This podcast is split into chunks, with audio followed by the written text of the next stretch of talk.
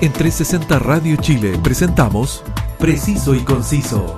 Entrevistas, información y opinión con lo más relevante de la actualidad, cultura y espectáculos de Chile y el mundo. Conduce Roberto del Campo Valdés.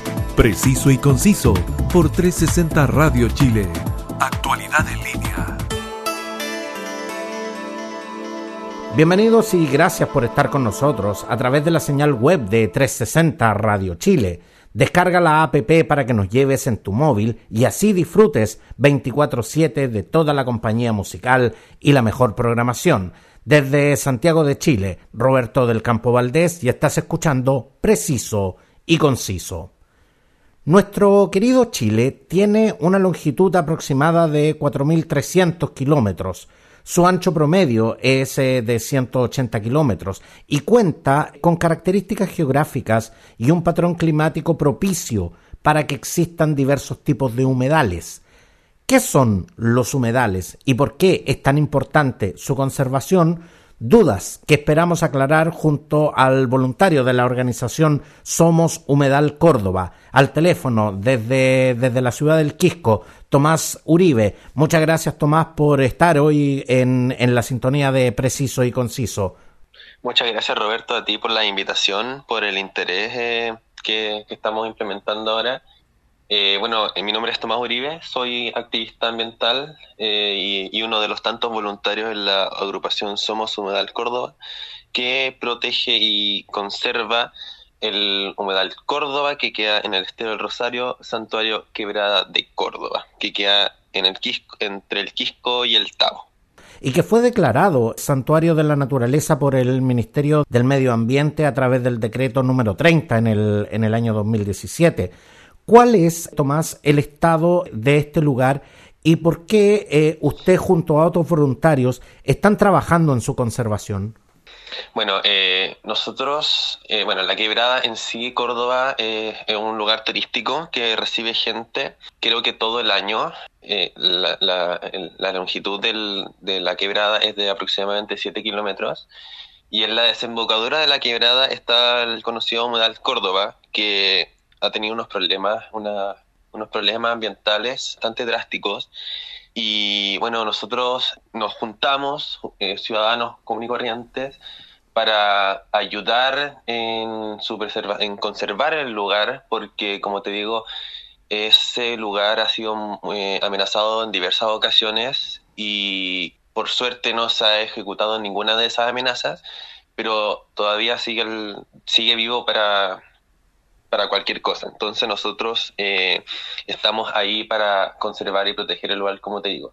Y el humedal, eh, claro, queda en la quebrada de Córdoba, que es en, el, en la desembocadura, y que es santuario de la naturaleza decretado por el Ministerio del Medio Ambiente desde el 2017 y con la eh, fiscalización, por decirlo así, con la tutoría de, de la Fundación Eladio Sobrino.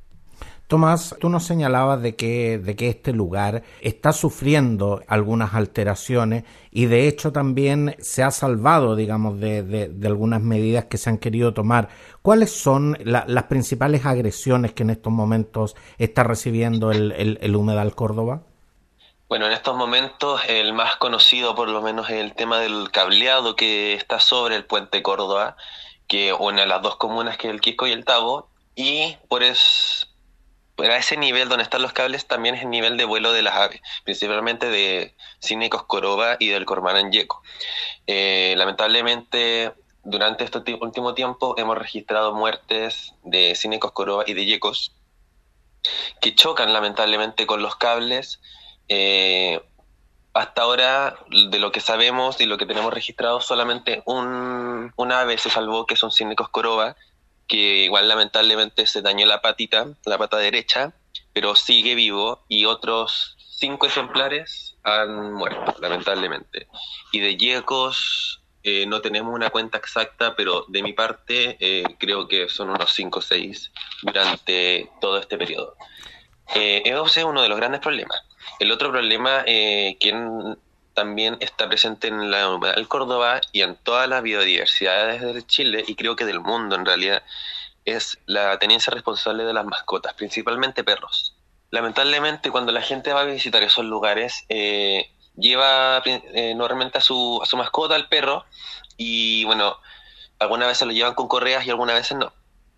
Y eso, eh, los perros son una gran amenaza porque aunque estén muy bien domesticados, el perro tiene ese instinto de ver que se mueva algo y lo va a ir a buscar como juego. Entonces, si uno lleva a su perro a un lugar, especialmente a un humedal en este caso, eh, y lo deja libre, eh, se mete al agua, tenemos registro de perros metiéndose al agua, y bueno, en la desembocadura descansan especialmente las taguas, que son abundantes en el lugar, y muchas veces hemos visto que los perros entran al humedal y las taguas se, se esconden, se, se, van del lugar, obviamente porque está el perro, y ese es una de las tantas señales de que el perro es una amenaza para la biodiversidad, aunque esté muy bien domesticado. Tomás, el humedal Córdoba, eh, para, para, la gente que no visualiza eh, eh, muy bien dónde está, digamos, está en, en, lo que es el, el, camino hacia, hacia Isla Negra, de hecho está, está muy cerca de, de, Isla Negra y, y, de hecho se puede ver desde, desde la carretera, pero este lugar que, que se supone debiera, debiera estar protegido, está a la orilla de la carretera, está a la orilla de playa. ¿Este, este lugar cuenta eh, con, algún tipo de protección o, simplemente aquí puede, puede acceder cualquier persona? Bueno, si lo vemos desde las leyes, ese lugar está protegido por la ley de eh, Santuario de Naturaleza y zona típica. Pronto hace, va a también tener la ley de humedal urbano. Pero claro, el, ese humedal tiene justo salida a la, a la playa, a la playa de las Ágatas, que se encuentra en el lugar, y tiene muy fácil acceso desde, desde las dos comunas.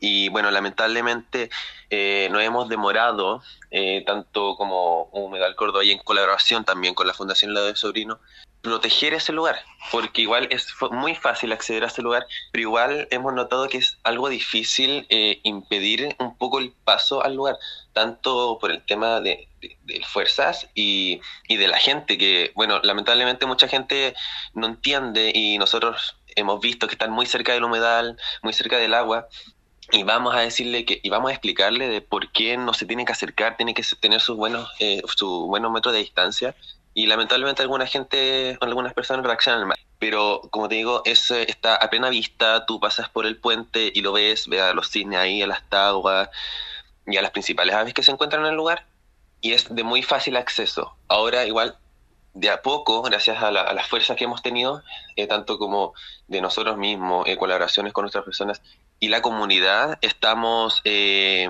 de a poco limitando el paso de la gente y educando, que es lo principal antes de todo, educando para que la gente no se acerque a la, al humedal, porque si uno se acerca, las aves salen volando, clara eh, situación de que no somos una amenaza eh, por, por, una parte, y como te digo, eh, le explicamos a la gente y, y como que no algunas veces no, no, no funciona mucho pero tratamos de, que el lugar se, se, conserve, porque igual si no hubiéramos llegado nosotros probablemente el humedal, la, toda la gente que hemos, eh, hemos llegado eh, no sabría la, los protocolos, por decirlo así, de visitar a, a, una, un lugar de biodiversidad, que en este caso es el humedal Córdoba. Tomás, pero este, este lugar se encuentra señalizado, se encuentra eh, de alguna forma, la gente sabe que, que, eso es un humedal porque en general la, la, la mayoría de las personas, dentro de los cuales muchas, eh, me, me, incluyo, eh, en general cuando, cuando ve un humedal ni siquiera sabe que está frente a uno. Eh, mucha gente los confunde con pequeñas lagunas, los confunde con tranques y en general eh, no hay mucha cultura de humedal en el sentido de que, de que tal como, como tú nos señalas, la gente se acerca sin, muchas veces sin ninguna mala intención, pero con muy poco conocimiento. Claro, eh, bueno, igual nosotros como agrupación hemos colocado señaléticas, carteles, tanto en el humedal, eh, como eh, los accesos, por decirlo así, y en las comunas, eh, ahí explicamos que está hay unos carteles que dicen Humedal Córdoba y otros carteles que entregan otro tipo de información. Igual para que la gente sepa, ver un humedal, reconocerlo, identificarlo es, muy, es bastante fácil porque siempre va a estar lleno de, biodiversidad, o sea, de, de, aves principalmente. Un tanque, por decirlo así, es literalmente el tanque de agua y bueno, tiene algunas vegetaciones, pero no mayor vida. Humedal siempre va a tener esas características. Tomás, los humedales, eh, tal, como, tal como tú nos, eh, nos cuentas, eh, ayudan a la generación de vida silvestre, abastecimiento de agua, fuentes de energía, purifican y, reponen el agua, de hecho, protegen las costas y, son un medio vital para el, para el almacenamiento de carbono. Pero, ¿por qué un ecosistema tan vital y tan beneficioso para la vida humana es tan desconocido y poco valorado por la población? Bueno, eh, como tú dices, eh, claro, el humedales, eh, yo, para mí y en general yo creo, pero principalmente no, no mucha gente comparte la idea, pero para mí los humedales son lo principal para mantener, por lo decirlo así, el cambio climático o el calentamiento global o, todas las amenazas ambientales que tienen, porque claro, contienen el CO2 que nosotros mismos producimos. Y con el tema de que la gente que, que no que no se identifique, por decirlo así, que, o que no sea tan popular, por decirlo así, eh, yo creo que es por falta de, de no sé, de, de, interés probablemente o de educación tanto como de uno mismo, que va a un lugar y dice, oh, esto es un estanque, pero mayormente uno no se... La gente como que no, no se dedica, la mayoría, a, profundizar de, de verdad que es, a investigar qué es. Y bueno, y tanto como... Eh, bueno, los ministerios y cosas así, el tema de educación, bueno, de la experiencia que yo tengo, eh, a mí en el colegio nunca me enseñaron que, que es un humedal, o que, es un estero, o que un río, nada. Entonces yo creo que ahí falta un poco de, ayuda de, de parte de, de, educación en Pero igual la gente eh, ahora porque hay muchos humedales que están en, en problemas. Ejemplo, te pongo el caso de Ojos de Mar, que son, humedales que, están en el puerto San Antonio que están amenazados por el megapuerto, megapuerto, perdón. Tiene el humedal de Tunquén, tiene el humedal de Membrillo, tiene el humedal en San Jerónimo, tiene el humedal de la Cueva del Pirata, que se dice que está bajo de Rabanal. Y tienes muchos más, te puedo dar, eh, son muchas humedales. Y yo creo que gracias a, las redes y al, interés de la gente, eh, se, eh, se ha ido recuperando, por decirlo así, o ganando terreno de educar y de saber qué es un humedal. Y tú, de hecho, tocas un punto que es bastante importante, porque yo te digo, yo que, yo que ya bordeo el medio siglo de vida, yo me, yo me recuerdo que yo conocí los humedales gracias al, al, gran programa que, que, había antaño, que era La Tierra en que vivimos, eh, con el gran Sergio, Sergio Nuño, a quien, a quien mando un, un cariñoso saludo desde acá. Yo aprendí lo que eran los humedales y la importancia justamente gracias, gracias a ese programa pero nunca más escuché hablar de, de, ese tema. Nos falta, eh, nos falta educación ecológica, nos falta más educación en cuanto, al, en cuanto al conocimiento del medio ambiente y específicamente de nuestra propia geografía. Sí, yo creo que sí, de, más.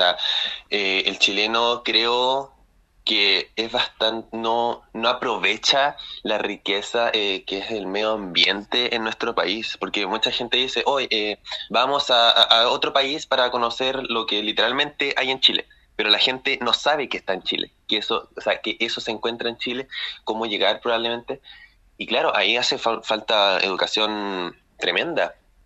Pero como te digo, ahora yo creo que hemos ido recuperando terrenos, hemos eh, ganando eh, esos temas, yo creo que principalmente lo que ha ayudado mucho, y por lo menos a nosotros y tanto a las otras agrupaciones, como te digo, Gota de Leche, eh, eh, Ojos de Mar, Tunquén, ha ayudado las redes sociales, porque las redes sociales ahora son, yo creo que la gente lo usa como básico para comunicarse. Y por ahí tú puedes publicar la noticia de que es que es un humedal, o bueno, humedal Córdoba, Ojos de Mar. y, y la gente ahí ha ido aprendiendo. Exactamente, y gracias, y gracias a, organizaciones como Somos Humedal Córdoba, que a través de redes sociales eh, están difundiendo este conocimiento, porque lamentablemente yo señalaba este, este gran programa que era La Tierra en que vivimos, pero lamentablemente en televisión abierta hoy día tampoco vemos programas de, de, ese corte. Y una, y una pregunta que no puedo dejar eh, de hacerte, Tomás, es, es el hecho de que en Chile el, el avance del sector inmobiliario está destruyendo muchos eh, humedales. ¿Cuáles son las consecuencias de acabar con un ecosistema completo Y cuando aún tenemos frescas las, eh, las imágenes del colapso del condominio Champlain Towers en Miami, ¿no es riesgoso construir sobre un humedal? Sí, eh, es muy riesgoso. Mira, tengo un dato. Eh, en febrero de 2020 se dio por ahí unas noticias de que en el humedal Córdoba, porque al lado hay un terreno que es, de privado, y en febrero de 2020 nos llegó la noticia de que se quería hacer un, edificio ahí. Entonces, bueno, nosotros fuimos para allá a manifestarnos y cosas así, y yo desde ese momento como que empecé a cachar todo. Y bueno, mayormente los humedales nunca, pero casi nunca son, son estables como uno lo ve por primera vez, porque puede llenarse de agua o puede secarse un poco más, y así, está como eh, viceversa. Y mayormente los humedales en terrenos eh, que se han construido edificios y cosas así, e inmobiliarias, son zonas inundables y muchas veces es eh, la, o sea, ahora la, naturaleza, te digo al tiro, que está tomando lo que le quitamos. Ejemplo, te pongo el caso de, de San Alfonso del Mar, que no pasa tanto que en un humedal, pero pasa con la playa. Porque literalmente eso se construyó así como de la nada, sin evaluación de impacto ambiental porque en esos años igual no existía esa conciencia de que, de que ahora iba a, haber esta, iba a estar más fuerte el cambio climático y las acciones eh, ambientales iban a estar más fuertes, llegaban y construían.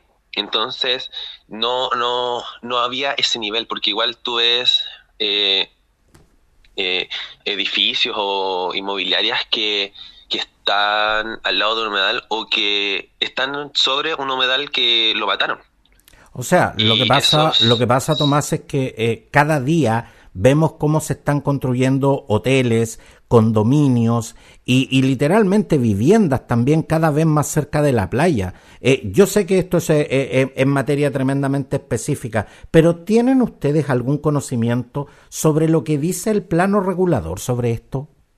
O sea, por lo menos en Humedal Córdoba nosotros tenemos eso, tenemos esa información obviamente yo creo que tanto como puede decir en el plan regulador, y yo creo que es tanto ética eh, como lógico eh, construir sobre, al lado, literalmente al lado de, un ecosistema, que en este caso sería un humedal, es totalmente peligroso, y no probablemente en el acto de que se construya, sino con el tiempo. Con el tiempo puede perjudicar mucho, y tanto va a ser una pérdida económica para el que lo construyó, y una pérdida total para, para, el ecosistema que se mató, por decirlo así. Pero justamente, justamente Tomás, no me, no me gustaría que esa, que, que, esa pregunta quedara sin respuesta. Eh, te señalaba, ¿qué sucede? Porque cuando, cuando el sector inmobiliario eh, eh, quiere construir, obviamente se arrasa con todo lo que hay adelante. Y, en este caso los humedales se drenan, los terrenos se rellenan y en definitiva se cimenta encima. Pero, pero te preguntaba, ¿qué sucede cuando un ecosistema completo, como es el que, el que albergan los humedales, desaparece? O sea, va a afectar sí o sí a los humanos, porque como te decía, si tapas un humedal, es un humedal menos que va a, tomar todo el CO2 que producimos. Entonces, literalmente estamos matando el ecosistema y estamos, nos estamos matando nosotros. Eso va a pasar, y eso está pasando. Eso es lo que, lo que queremos eh, eh, hacer, es llamar a la conciencia de que eh, aquí no se trata de, de, que simplemente desaparecen un par de pájaros, digamos, y los pájaros se van a otro lado. Aquí, aquí desaparecen ecosistemas completos y ecosistemas que están ahí por alguna razón.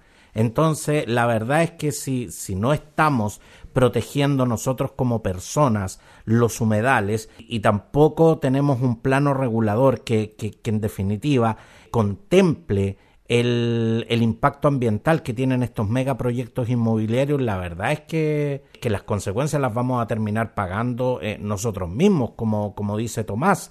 Y de hecho, eh, la organización Somos eh, Humedal Córdoba lleva marcando presencia en diferentes actividades educativas como talleres de investigación científica e histórica, actividades de exploración artística y espiritual, eh, jornadas de dispersión y disfrute. ¿Sientes, eh, Tomás, que se está generando conciencia y, y, se está aprendiendo a valorar estos sitios gracias a todas estas actividades que ustedes como organización están realizando?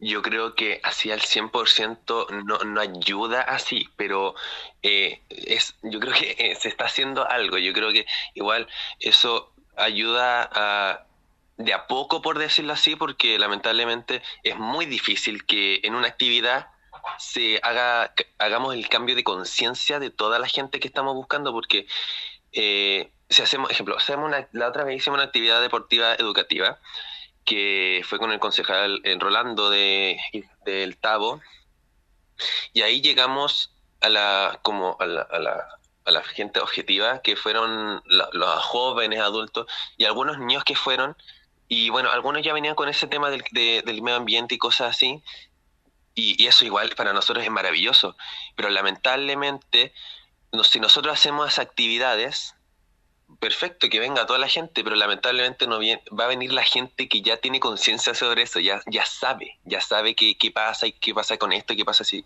si sacamos esto y que agregamos esto, ¿cachai? Y no, no llega la gente que, que, no, que no cacha. Pero de una u otra forma, Tomás, el simple hecho de, de, que, de que una persona llegue, muchas veces esas personas van motivando a otras personas y, y, tal como tal como se utiliza hoy en el lenguaje de las redes sociales. En definitiva, esto se va viralizando y, y, sea como sea, se va generando conciencia. O sea, eh, hay, hay, un viejo, hay un viejo adagio que dice que es mejor encender una vela que sentarse a maldecir la oscuridad. Sí, pues no, sí, pues como te decía al principio de la respuesta, eh, que vaya una persona ayuda mucho y, es bacán, ¿cachai? Es, es, maravilloso. Pero sí, sí, sí, la, la idea, yo creo que la idea de todo esto es hacerlo lo más rápido posible porque lamentablemente cada día cuenta, literalmente, cada día es una, una actividad, es una cosa, eh, eh, todo cambia, ¿cachai? Entonces, como te digo, que vaya una persona para nosotros es maravilloso y quedamos felices, pero igual las ganas que tenemos son impresionantes de que una persona que no sepa diga, oh, voy a aprender del humedal, voy a ir a la actividad pero lamentablemente eso no, no, pasa mucho. Y claro, si la, una, gente, una persona interesada va y empieza a mover eh, hilos para, para llamar a la gente, sirve igual, pero la idea igual es, que la gente se, se interese de, sí mismo, sino que salga de su mente así como, oye, eh, yo no sé de los humedales, vamos a aprender. Po.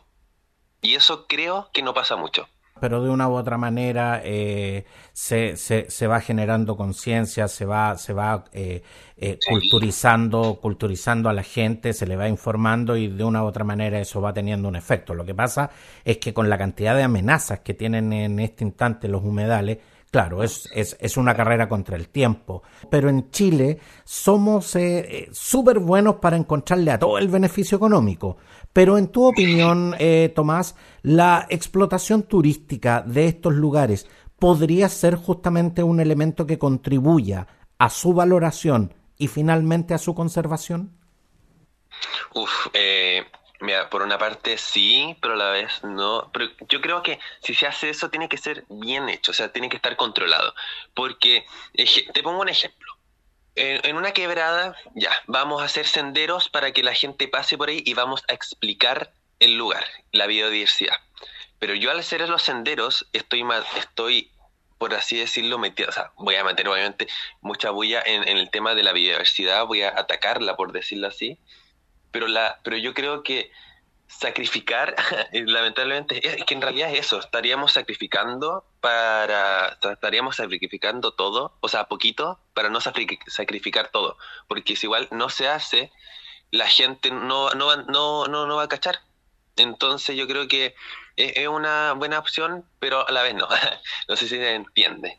Pero también, Tomás, hemos conocido eh, experiencias de turismo sustentable bastante exitosas. Y, en ese aspecto creo, que, creo que es un elemento que, que, podría ayudar.